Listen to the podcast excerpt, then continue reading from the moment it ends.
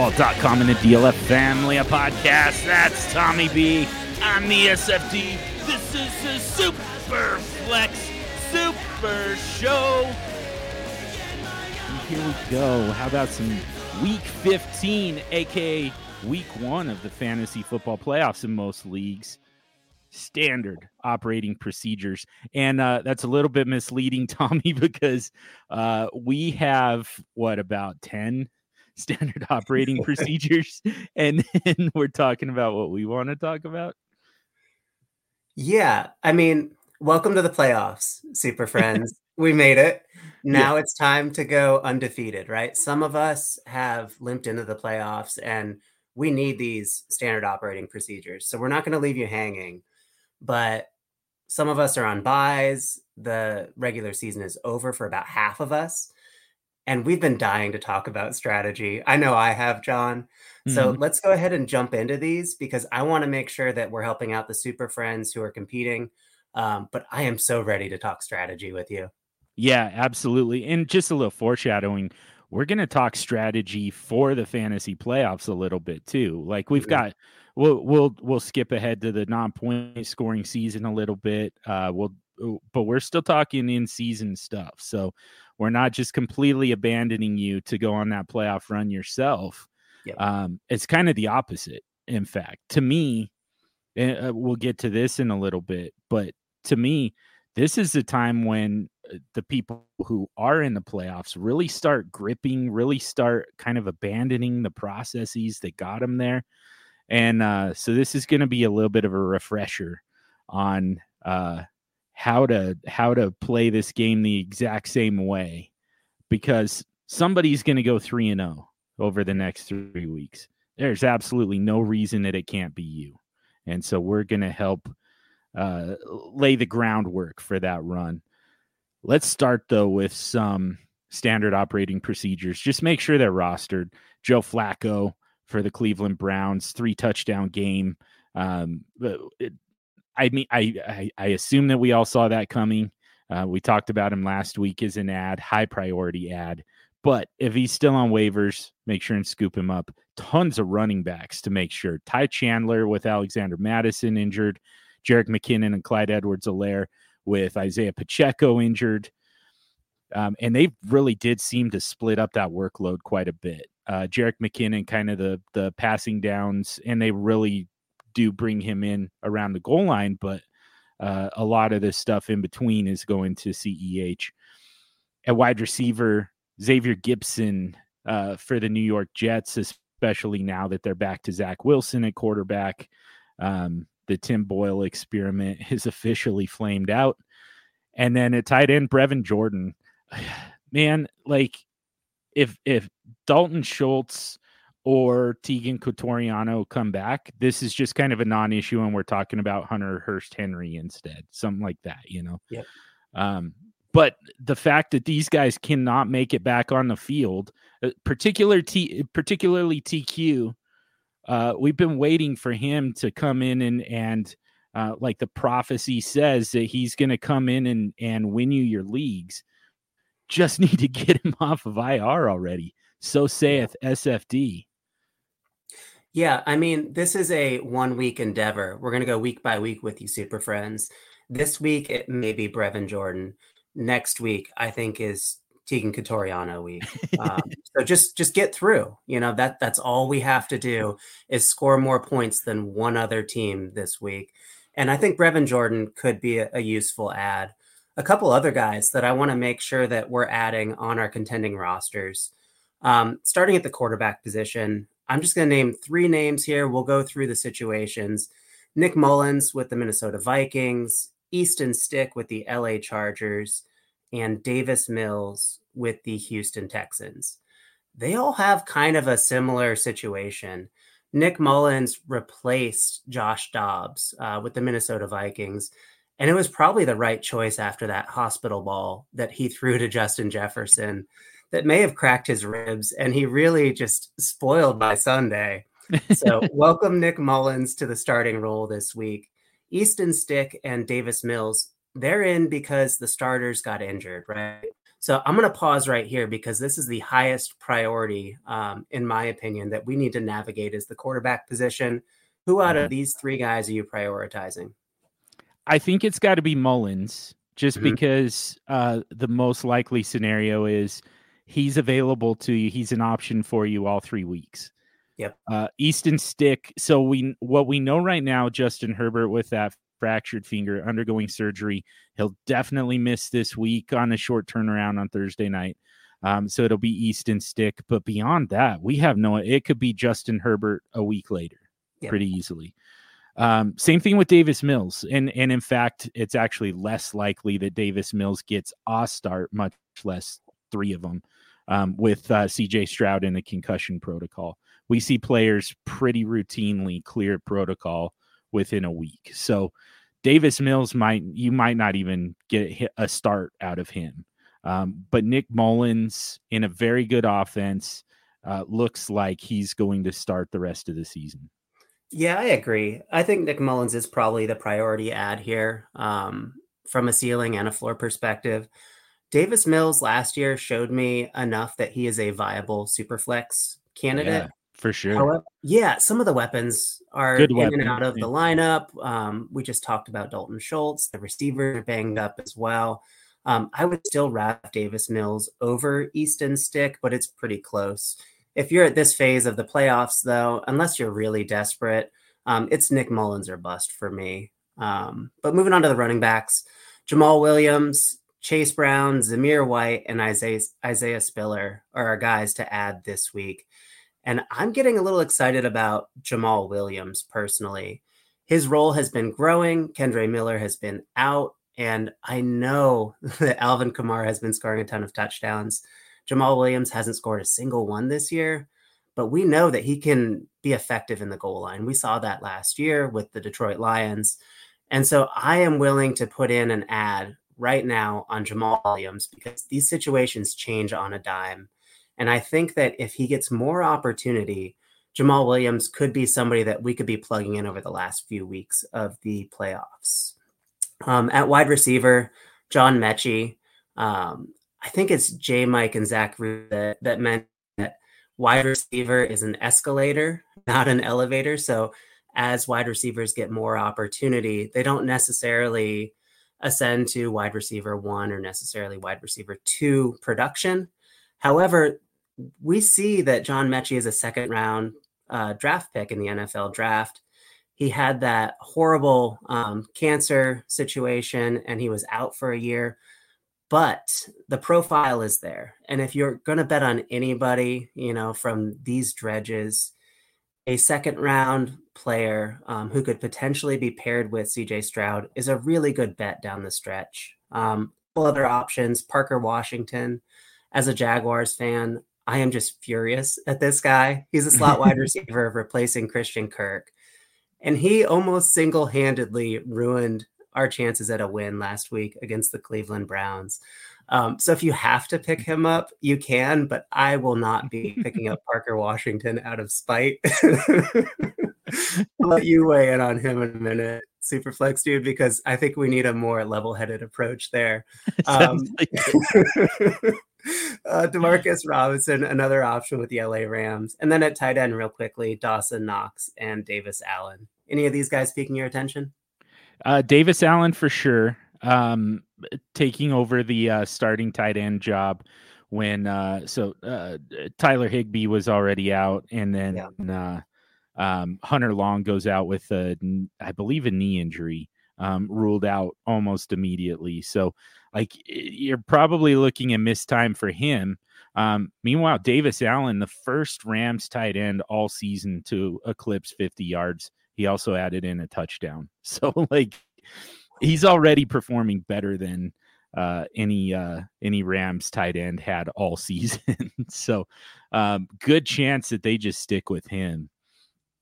Um, wide receiver John Metchie, I think, really stands out among these guys.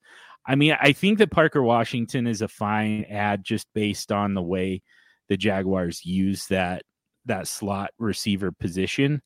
Um, but uh, I mean, uh, like the the most likely benefactor with Christian Kirk going out would be Zay Jones. That's the mm-hmm. guy, and and in fact, he probably if if it wasn't for the fact that he has such high rostership already, we would be we would have mentioned him in the standard operating procedures. But he's he's the guy most likely to see the volume uh, increase, and I think that's the guy that I I I, I think you want to you want Zay Jones in your lineup this week, not just on your roster. I think you want him in your lineup.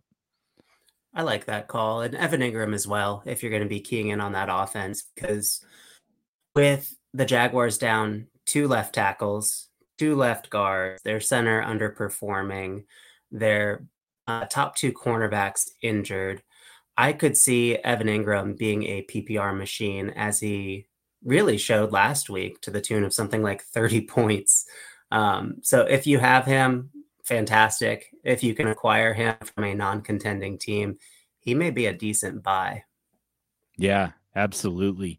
We don't have any next week this week for you I, we just we really just kind of folded them all into the ads and part of the thing is uh you know budget FAAB budgets at this point in the season are pretty much dwindled down to nothing anyways so every transaction looks about the same. Yeah. Uh you're also competing with about half of your league at this point. Um and you know instead of the full whatever 12 team league 14 team league whatever like the the six of them that are still alive are the only ones that you're necessarily competing with for these players. So um, stashing isn't something we necessarily need to do we're looking more for who helps us advance to the next round and we're taking this week by week at least that's my uh, my approach to it yeah i i totally agree i've i've really narrowed my scope so even if i have a buy all I care about is week 16. I'm not looking at championship week. If I don't have a buy, this week is all that matters, right? Like, mm-hmm. what do I need to start in my lineup? Do I have enough? If not, what do I need to acquire? And it's it's really these, you know, select handful of guys. Yeah, and based on that, I've got some some hypotheticals for you um, to kind of kick off our uh, our um, strategy session when we get to it. But real quick, you do have a few other uh, standard operating procedures for us. What do you want to uh, to throw out there?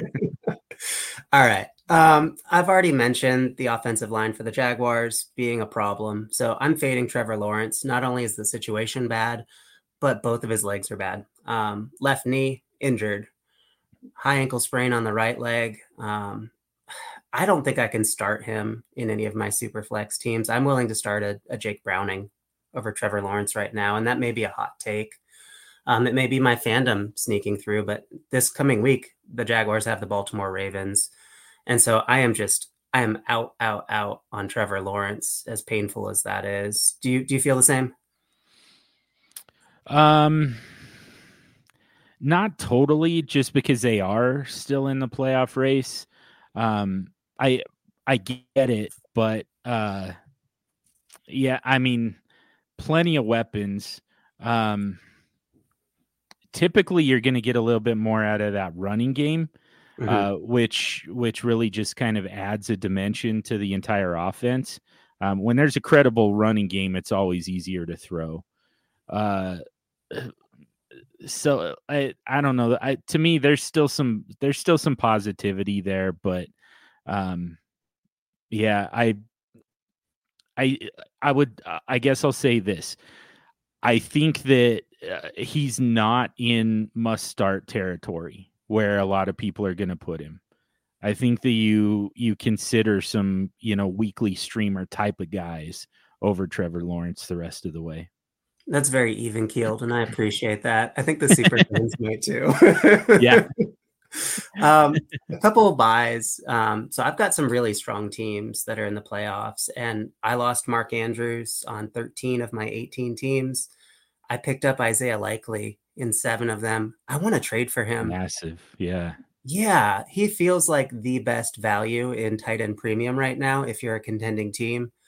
He is somebody who can get you, you know, a solid 15 points with a ceiling of 30 points in a given week because that offense, even though we changed offensive coordinators last year, it's still very tight end centric, and Isaiah Likely has been a very capable fill in.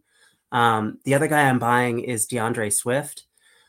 I would imagine that some of the managers in your leagues have really suffered with D'Andre Swift over the past three weeks. Um, week 12, 9.4 fantasy points, 13, uh, four fantasy points, and week 14, 3.9 in a typical PPR league. However, this schedule really opens up for D'Andre Swift. And I could see a recommitment to the run game for the Philadelphia Eagles. Do you want to move into cells? I've, I've got just one. Yeah, let's hear it.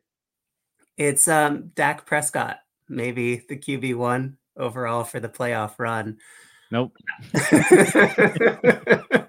yeah, man. I mean, yes, he is a quarterback one uh, for the QB run. this is such but a fickle no, position. Like, yeah. we just lost Justin Herbert. We've lost so many elite quarterbacks, and right now is the highest value I've seen Dak Prescott have in I don't know, years since he was on That's pace for 6,000 passing yards in 2021, I think it was. Yeah. Like, it's time. Like, if, if you have a Jake Browning type, a Joe Flacco type, I am okay rolling the dice a little bit and selling Dak Prescott for a Justin Herbert, you know, with a little adder on top. You and I talked about this a little bit off air and you vehemently disagree with me. So tell me why I'm wrong. Well, it it kind of comes back to the Infinity Stones thing, you know, like when you when you get them, you just you collect them all and just enjoy the fact that nobody can touch you for that period of time. I'm with you if you're not a contender.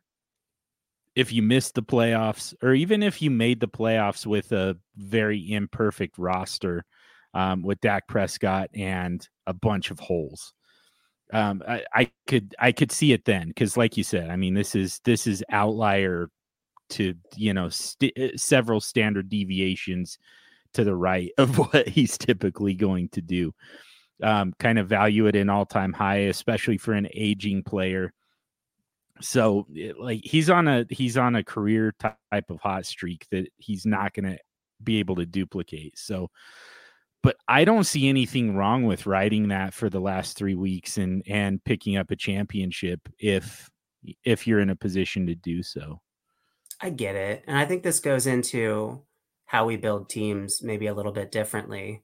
In the off season, when you invited me onto the show for the first time ever, I told you I would go to more extreme lengths than maybe you would be willing to. Mm-hmm. And I mm-hmm. think this is an example of that of saying like I don't I don't know what variance is going to bring. I don't know what injury luck is going to occur.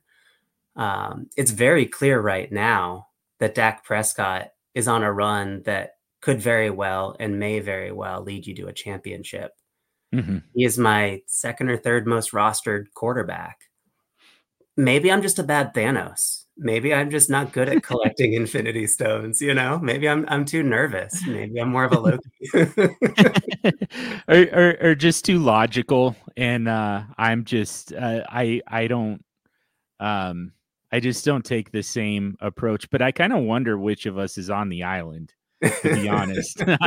I'm not I'm not convinced. I mean, I think that conventional wisdom is when you get a player performing like this, you sell high. Um, I just uh, mm-hmm.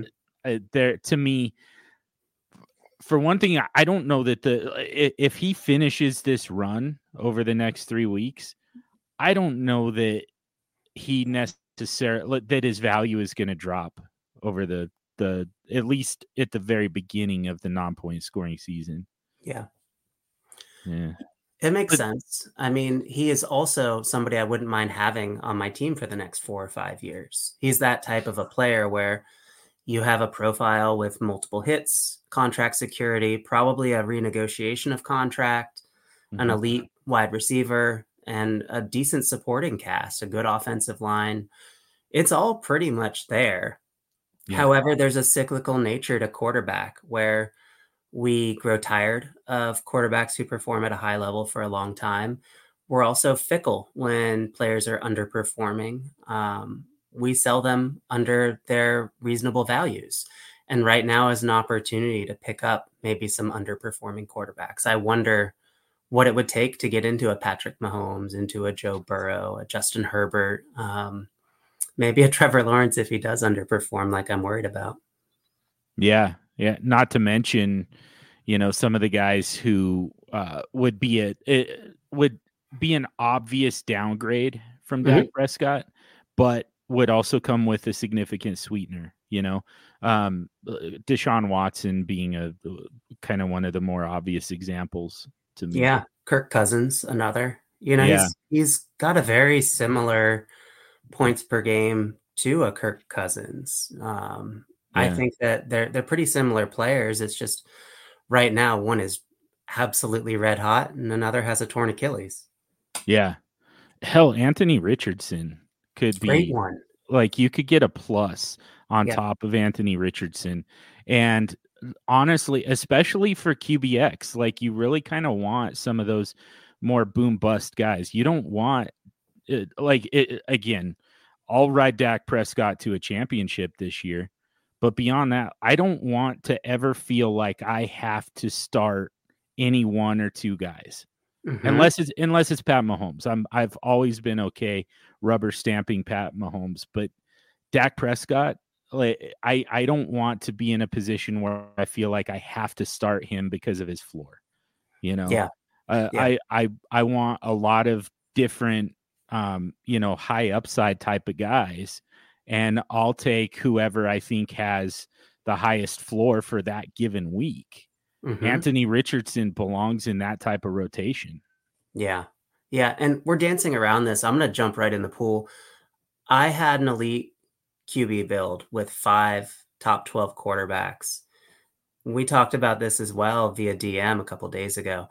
I don't think I've gone far enough with this strategy. I think that, and I, am curious your thoughts. I think that QBX is in need of slight revision. I think my strategy is as well. With how many quarterbacks are performing at a high level um, from replacement depths, I think we need to roster more QBs, John. Yeah, it's it's very possible, and I mean, it could be as as easy as handcuff your guys. Yes, um, I yes. like. I I, I kind of wonder if maybe that's the amendment to the strategies that you're looking for, just because, um, you know, I I I don't necessarily see the value in, um, you know, with the five guys you have. If you had also added, uh, you know, when Anthony Richardson got hurt, go and add Gardner Minshew mm-hmm. to that to those five. Um, and eh, you know he would have been in consideration. I don't know that you would have benched. You know, if you had you eh, you had like Josh Allen and and Jalen Hurts, mm-hmm. I don't think you're benching those guys for Gardner Minshew under any circumstances, right? I agree. I, I think one consideration, and I'm not trying to galaxy brain this too far, is in the very upper crust, the true elite quarterbacks, maybe breaking ties toward stronger backups and then finding my way into those backup quarterbacks. And so let's say next year, coming into 2024, we think that Tua Tagovailoa is a top eight quarterback with potential to be a top five quarterback. That's really the profile that we're hunting, right? And we've got Mike White as the backup quarterback. Am I willing to break a tie with him and a Trevor Lawrence with CJ Beathard as the backup? Because I know that I can handcuff and really maintain a very high level of production if Tua goes down. You know, is that a a non-galaxy brained high level strategy that we can start to employ where we're breaking ties uh, within these different tiers? Yeah, I can already hear the response to this though. and and that's the tough part is like what is the answer to the fact that we're essentially asking people to roster 10 quarterbacks. Sure. Like, in in some leagues that's half your roster, you know. Mm-hmm. And we we know uh, we know, you know, we talk about this all the time. We're we're it, just as in tune as anybody to the reality that you need a ton of running backs. Mm-hmm to get through a season, you know? So um that's that's kind of the tough part. Uh and it, maybe it's not necessarily handcuff every quarterback. Maybe it's uh it's it, it, like go for the the higher level backups, I think. Um yes. so you know, uh, like Gardner Minshew would have been the type of quarterback handcuff that you want. Jameis Winston, I think, is the type of handcuff that you would want.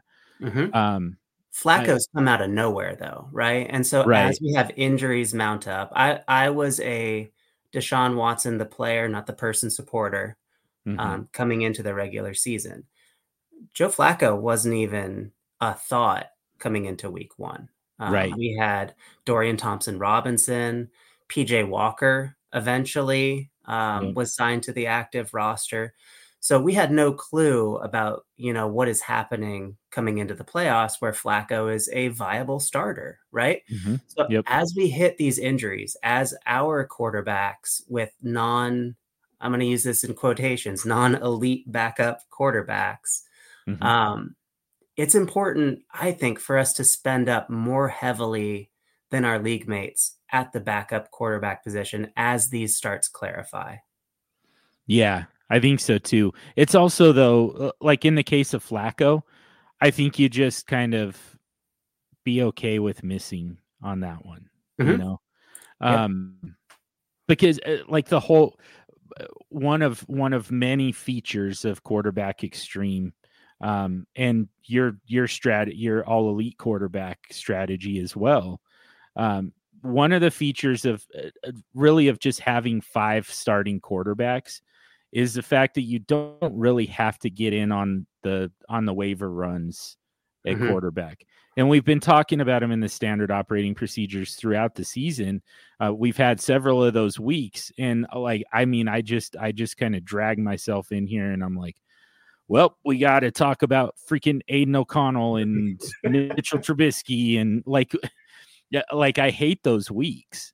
Yeah. Um, but that's because I don't want I I don't want our super friends to have to get involved in those. Yeah. I don't want them to have to throw a bunch of money at Joe Flacco. Yep. And so um, you know, the ideally you put yourself in a position where you've got the quarterback depth so that you can stay out of that. Let other people fight over Joe Flacco when he just kind of appears out of nowhere and then you still have that FAAB that you can use at the running back position because we're constantly seeing running backs that we had no idea they were going to be fantasy viable, much less startable every single week. And you want to be able to get in on those. I mean, absolutely. The running back position is still king. I think you have an opportunity for off ramps, though. So let's say that you do have I'm going to pick a, a mid tier uh, QB2, like a Jared Goff, let's say, or a Jordan Love, Russell Wilson, Geno Smith, like that cast of quarterbacks. If you do hit on a Joe Flacco, that's the time to sell those guys, right? Assuming mm-hmm. that, you know, their value is fairly reflective in your league of market value.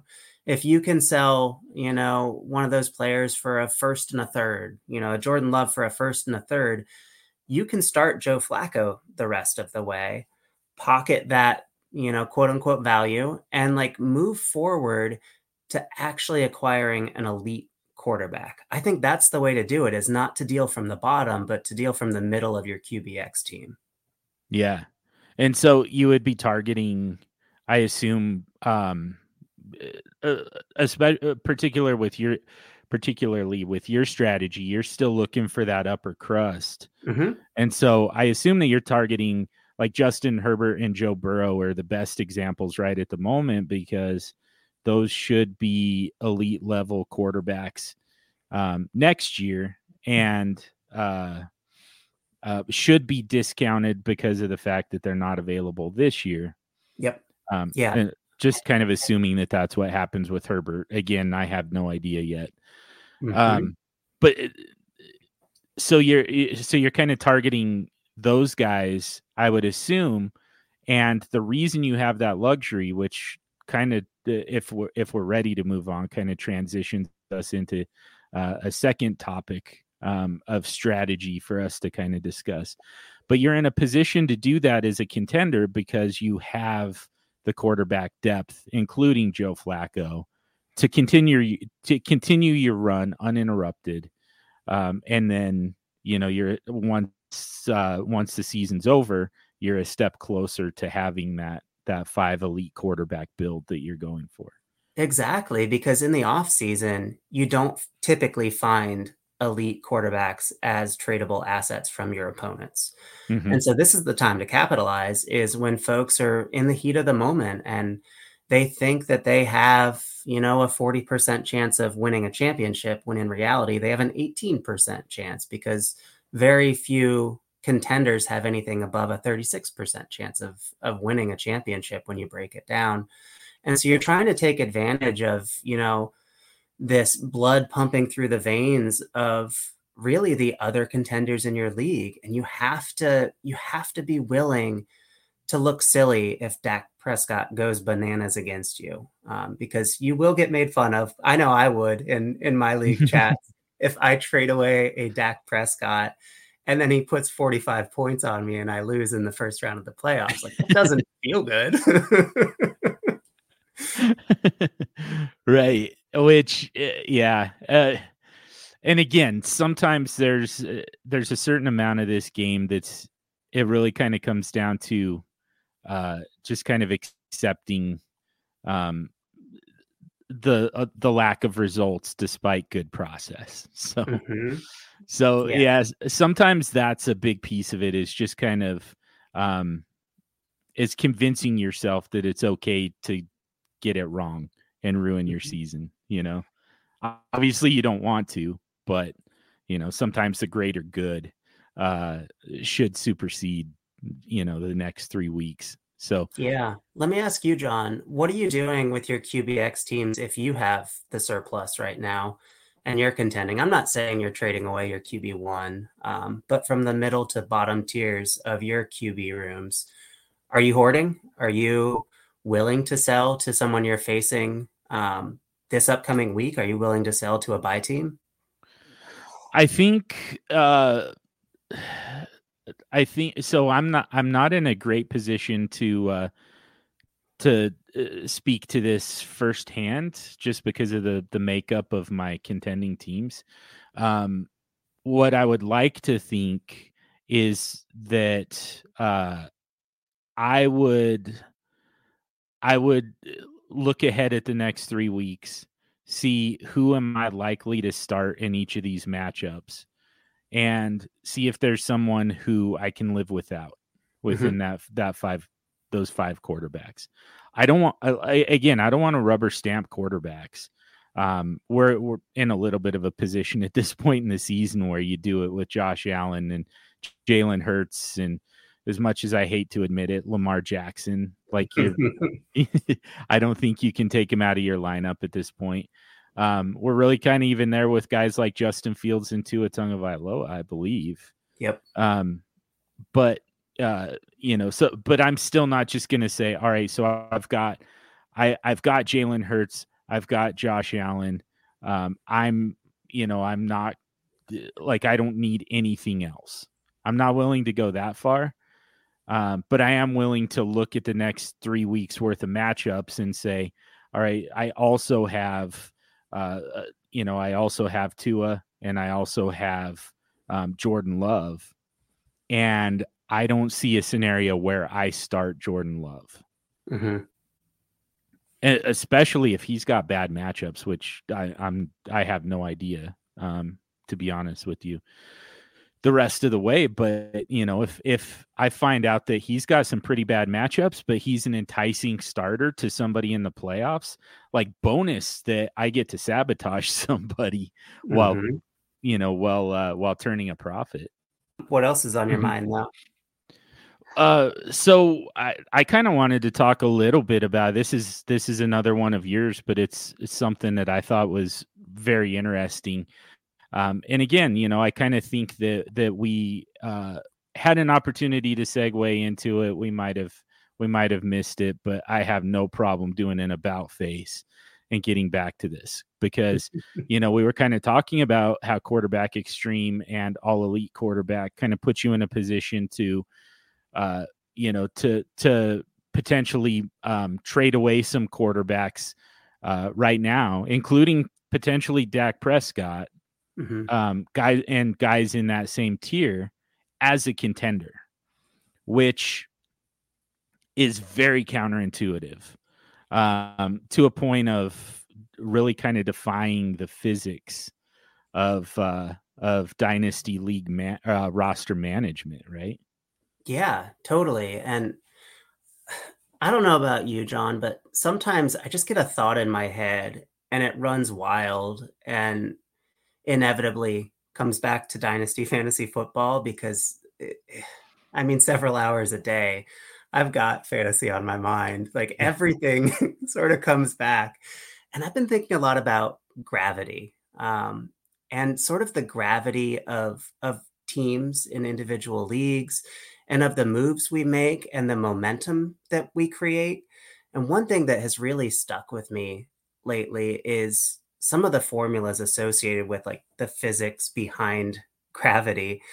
And one of the driving factors is the inverse of the distance between objects. And so I was thinking of contending teams and the force that contending or super contending teams have in individual leagues. So if you build a super team, if you've got 10 of the top 20 assets, you've created a form of gravity in your league. And the decisions that you make can directly affect how everyone else builds their teams, the roster moves they make, who they draft, um, how they decide if they have a process to alter their process to counter you. Um, and it all depends on that inverse relationship of distance. So you and I are in Trade Addicts League Six, and we have a super team um, in our midst in the form of J Mike, who has an awesome squad. But where he's weak is tight end and maybe a little bit at quarterback, but not really. Um, he's got Jalen Hurts and Brock Purdy and a little bit extra on top. I think Will Levis. Um, but that distance is greater of him being elite compared to what is, you know, in the marketplace or on other teams. And so, where the distance is greatest, the inverse relationship is the worst.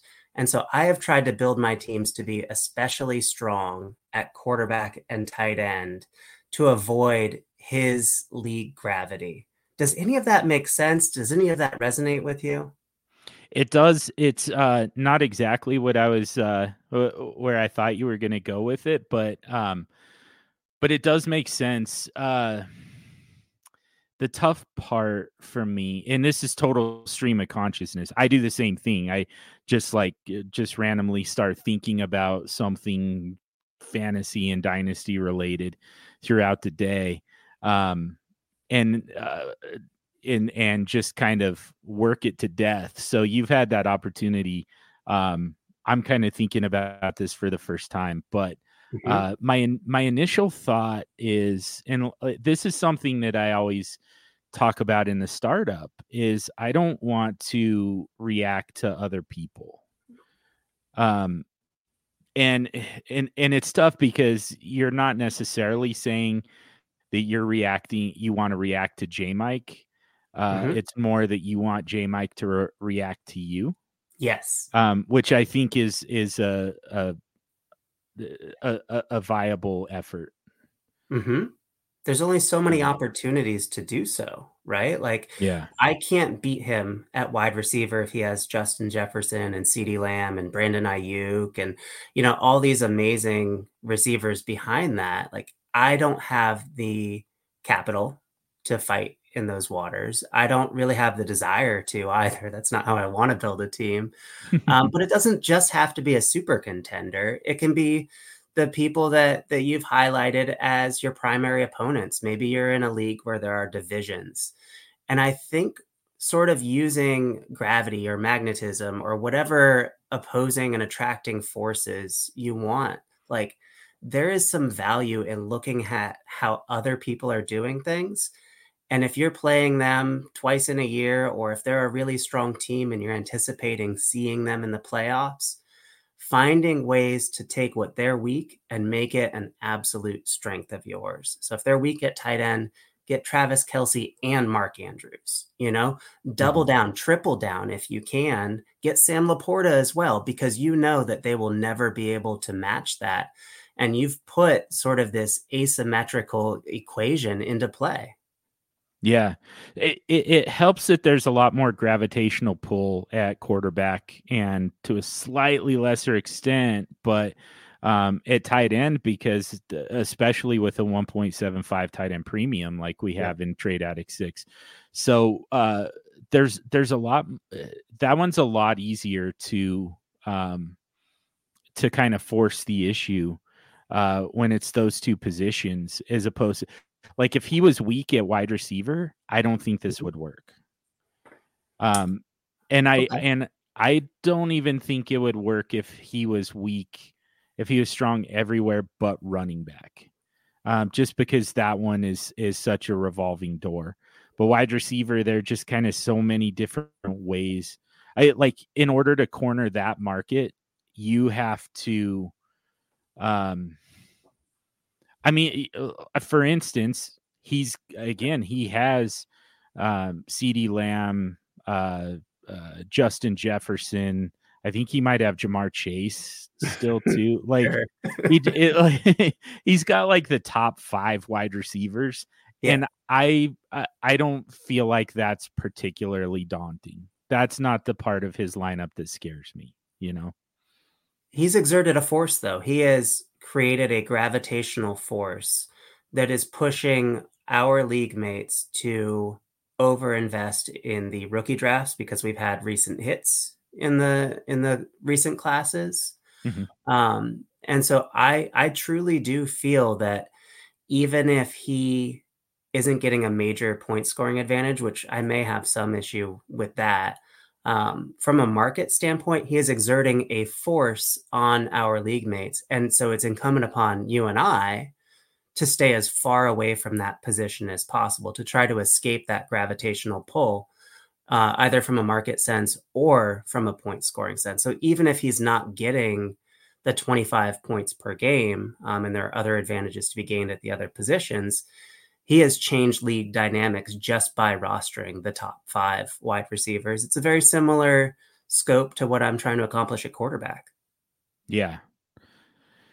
Yeah, that's definitely true. I mean, although I like I I, I feel like I've eh, you know, obviously I haven't completely neutralized his advantage mm-hmm. um, at wide receiver, but I made a pretty big dent in that advantage in the fourth round of the rookie draft with Tank Dell and Puka Nacua, you know, yeah. and like you take a few shots with uh, like that and, uh, um, you know, get a, get a couple late round hits and, and you're right back in business.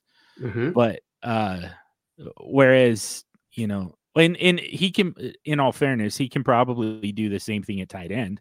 I think he mm-hmm. probably mm-hmm. would have found Sam LaPorta uh, pretty late in rookie drafts. Um, relatively late, at least, probably second round, I would assume.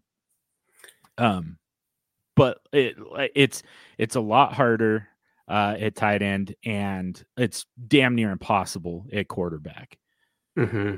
I totally agree, and you also struck gold with CJ Stroud. You, your team has really turned itself around due to healthy drafting but you pick the mm-hmm. right players. And not only am I bad at that, it's not an odds bet that I want to make. And so I am going to miss out on some of these rapid ascensions that you are realizing. And it's partially about just recognizing our own weaknesses as managers and avoiding them as much as possible. I think you're a really good drafter. And I, I told you that into the off season. Um, I, I want to copy what you do in some of my other leagues. Some of being a good manager is just finding what other people do well and not trying to deviate too far from that. Yeah, totally. It it's one of those things though that I've always had a hard time figuring out how to teach. Mm-hmm. You know, um, and and I mean part of it is uh, this and this is just a this is just you know me as a fantasy analyst kind of bearing my soul a little bit is i think it's an insecurity that every analyst probably has um, just some have a, an easier time hiding it than others yeah uh, but i you know in order to to get it right with tank dell um, i would have had to make a very definitive um, statement on him well before he even got on the football field mm-hmm. and I mean, now I'm able to say, you know, in retrospect, that was a great pick. Um, but to there's a difference between me making a pick for my own rosters and me making a, a, a recommendation um, to all the listeners. Hey, like this is I, you know, I have a good feeling about this, especially for someone like me who's not at all in numbers, but yeah. Um, and like I, I, I have no statistical basis for this.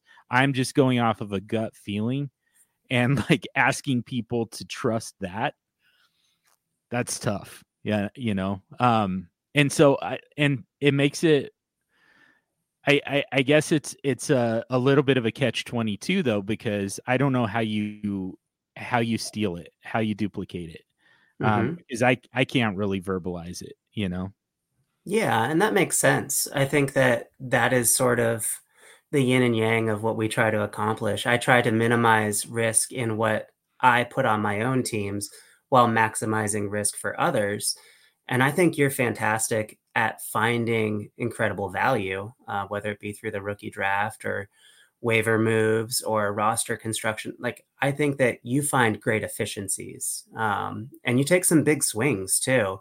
And so part of the recommendation that I would have for the super friends is find folks who, you know, do those disparate things. Don't listen to the same voices. Don't find folks who have the same strategy because that is not going to lead to the results that are going to, you know, yield the way that you got a Tank Dell and you know some of the some of the attacking methods that I use that have been wildly successful. Like I've I've had a pretty good year to be honest with you. I'm I'm doing yeah. pretty well in fantasy this year. nice, nice. Yeah. So we got we we've got to figure out how to uh how to bottle that and sell it. Yeah. Um, yeah. yeah. So uh, uh, I hate to cut that one short, but I mean it. Uh, it's definitely something um, that we can uh, we can we'll be talking more about this. It's not just a we can, it's we will mm-hmm. um, keep coming back to to that because I feel like there are kind of a lot of different angles to attack the laws of gravity. Um, but the one last thing that I wanted to get to, and it, this could even kind of be your lineup hacks part of your standard operating procedures this week. Um, but I eh, and I'm I'm kind of curious uh, how this resonates with you based on I know the way you make your your roster decisions every week, um, and I and I wonder if it changes based on the context. So here's kind of what I'm talking about is I I this time of year, um, I I don't know about you, but I've been getting a lot more start sit questions. Oh yeah. Um, there eh, like you start hearing from people that you haven't heard from in a while uh, and uh, which is which is awesome. It's always great to reconnect with uh, with some people that uh, um, that I haven't talked to since you know spring. But um, you know, this is the type of uh, this is the part of the season where people really kind of start to question um, their own intuition, uh, which is is kind of a, a big mistake just right off the top. By the way, um, and you know again you just kind of get a little extra anxiety when it's one and done time and uh you know when when the culmination of all the work um, is right here at your fingertips. It's just a matter of can you actually grab it? Mm-hmm. you know people people get a lot more anxiety. They start wondering and and a lot of times they kind of want somebody else to make the decision for them. Yep. Um it, it, I'm I'm not saying that this is necessarily you know what super friends do because I've never had somebody uh, ask me a start sit question and then when I mm. got it if I got it wrong, come back and you know yell at me and and uh, you know curse me out and stuff. Um, I know that other analysts have experienced that, so I think I'm talking more to to their uh, the consumers of their content. Mhm. Um, but uh, you know, I I think that um, for for those people, it's a lot easier to uh, to just say, all right, I I don't feel okay making this decision. You make the decision for me, and that way, you know, if it's wrong, I have a I have an excuse. you Mhm. know. Yep. Um. Anyways, long long story, much much shorter. I'm getting a lot more this time of year. I get a lot more start sit questions, um, and uh, I, I guess for longtime listeners, this is more kind of a reminder. Um, but for newer listeners who haven't heard this before, I think there's a um, a, a very important point to be made, which is the context of the situation matters a lot Yeah. way more and and this is why i don't like rankings um particularly weekly rankings i don't know how much good it does you for me to tell you that uh you know player a is just kind of generally better than player b unless that unless player a has both the floor and the ceiling hmm right? So if we're talking about uh uh, it- you know if we're uh, uh, top running back it's it's just escaping my my mind right now. Who Kyren Williams. yeah. Yeah Ky- yeah Kyren Williams versus uh l- let's say Jerome Ford who you know I think is a very good kind of um mid to high running back too Kyren Williams is kind of in must start territory. So if you're asking me those two then yeah the one word answer go with Williams you know? Um but a lot of analysts still do that even if it's kind if it's n- more ambiguous than that. Hmm and i think that they're doing a disservice. Um I, I and i furthermore i don't think that that's the way they make their decisions. I don't think it's just a i don't think it's a clear cut you know one word answer. Uh, i think a lot of thought goes into it and i think that they think a lot about the situation. So projections are super super important for this. Uh, it, it gives you a lot of information that I think gets overlooked a lot. So if you're uh, uh, uh, so- uh, okay, so one of the examples from this weekend was Joe Flacco versus Jared Goff. Yep. Who do I start? You know, Jared Goff, decent matchup, bad weather. Joe Flacco, decent matchup, um, you know, better weather, uh, slightly healthier weapons, whatever. hmm Yeah, I think that there's so many different ways we can go with this, but I'm going to talk through how I would approach this. Um, And so I would look at my process. How successful has it been over the previous 14 weeks, right? Mhm. I know this. I'm about a 91 and a half to 93% in picking the correct lineup. I play a lot of start nine through start 11 superflex leagues, some one QB leagues. And so, of course, the scoring settings matter, the league dynamics matter, who I'm matched up against matters. All of that matters. But the one thing that I can really control is the players that I'm starting. And historically, have I done a good job? Am I above a 90% threshold? Nine out of 10 times, am I starting the right players? If that answer is yes, I don't change my process because it's been working pretty effectively. That is a top one, two, or three typically in most leagues uh, start rate. You know, you're doing pretty well there, and you just have to live with weekly variance. If you're below that threshold, you need to ask yourself some questions. Is this a roster construction issue? Um, is where I'm getting this wrong because I'm choosing the wrong players or because I'm left with too many choices? You know, am I rostering too many Courtland Sut- Sutland tier players where he's a touchdown monster right now? You have a tweet that I think you're scheduling every week now Yeah. um, where Courtland Sutton doesn't catch touchdowns. What does he catch? he catches miracles. I love that. like that's literally that has to be in their playbook at this point. Just just uh, like the old the old uh uh playground play. Just just go long. Yeah. And i am going to throw it roughly there. yeah. Which is and he awesome, goes and gets it. Especially when it hits and especially when you're starting him. Yeah. But I don't I don't want to have uh, those players where it's like, man, he's scored a lot of touchdowns. I, I don't know if I can rely on this. And there's a lot of players in that tier, right? There's probably 30 wide receivers, probably 20 running backs, um, eight to 10 quarterbacks. I mean, almost all the tight ends. And so if I'm roster constructed poorly, it could be that I'm just, I'm not guessing, right? I'm left with too many choices. Um, and so I want to pare that down. If I do have what I would deem as a reasonable roster construction, whatever that looks like in your format, um, then you can start to look at the decisions you've made. Why are you making decisions? Are you changing your choices on Sunday morning? Um, are you opting for high upside bets, not really knowing what that is? Are you leaning away from players that have high variance but really good season long totals? Do you need to embrace that and just start, you know, a Gabe Davis every single week, knowing that every other week he's going to give you a donut, but he's going to give you 25 points as well? Um, so there's a lot of different ways to look at this. But what I try to do is be optimal in my roster construction. I try to make sure that I'm limiting the choices that I have to make.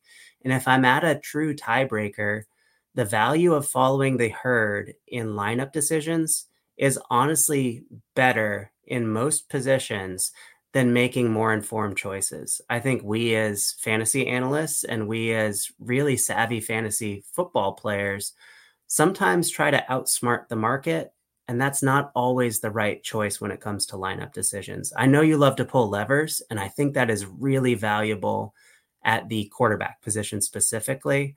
Yeah. Um, I think the running back position is, you know, we understand that position, I think, better than all of the other ones. We know when someone is likely to get 15 touches, and we want to chase that.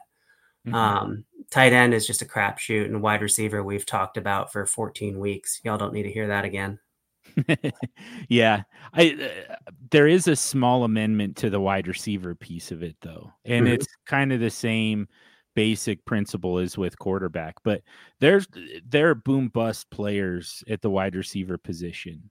Um, there's some very safe floors, and there are also the guys who just give you both. Mm-hmm. CeeDee Lamb right at the moment is the best example of a player who's just uh, who's never going to let you down and uh, could potentially win a week for you.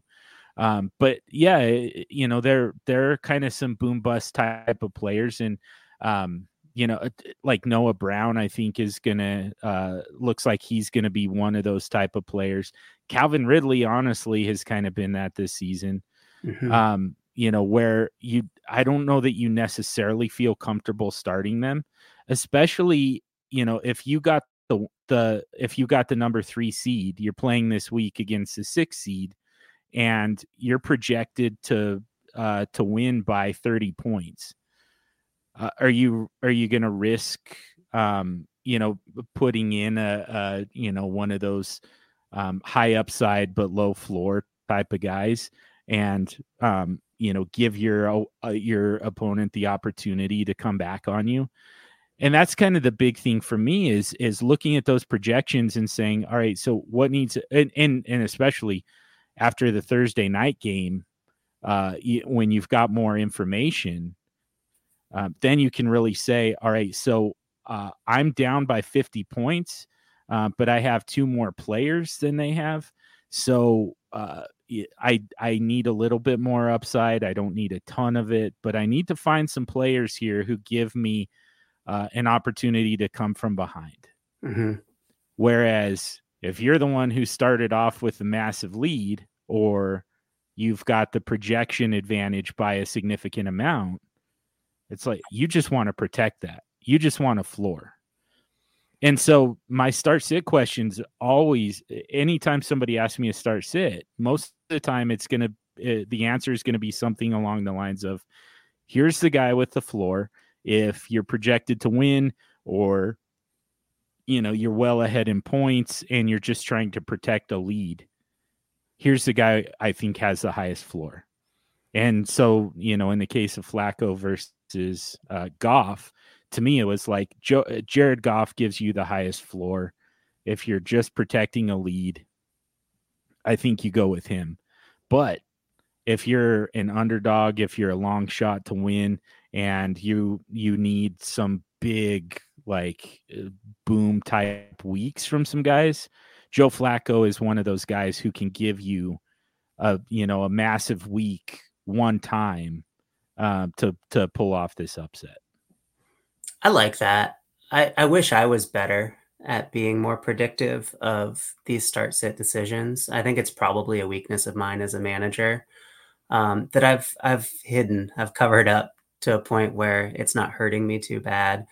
But after this conversation, what struck me is I need to start to layer my positional rooms a little bit more effectively. I need to have Keaton Mitchell's and Devin Singletary's. I need to have Demario Douglas and Gabe Davis, right? Just to give me the optionality um, while keeping my roster construction right at the bottom.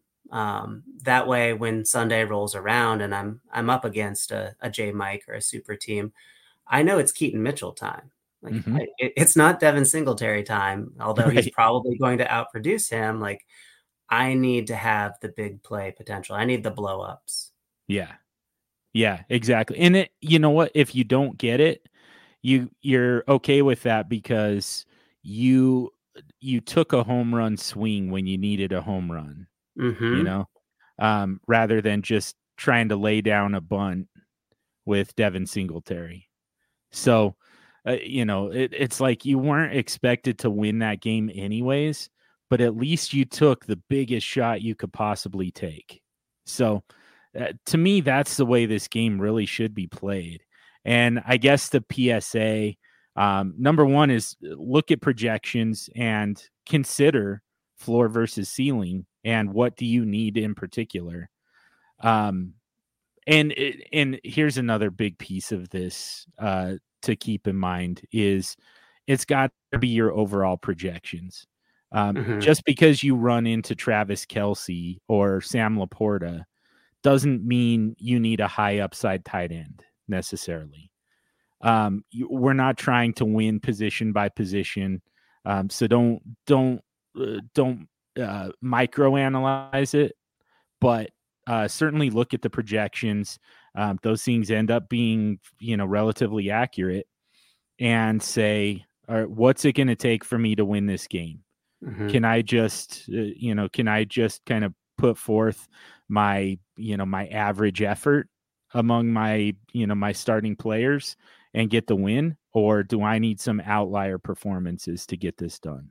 Yeah. I mean, my closing thought here is it's the playoffs. Like, this is supposed to be fun. This is the most exciting time of the dynasty calendar for me. I like competing, I like winning.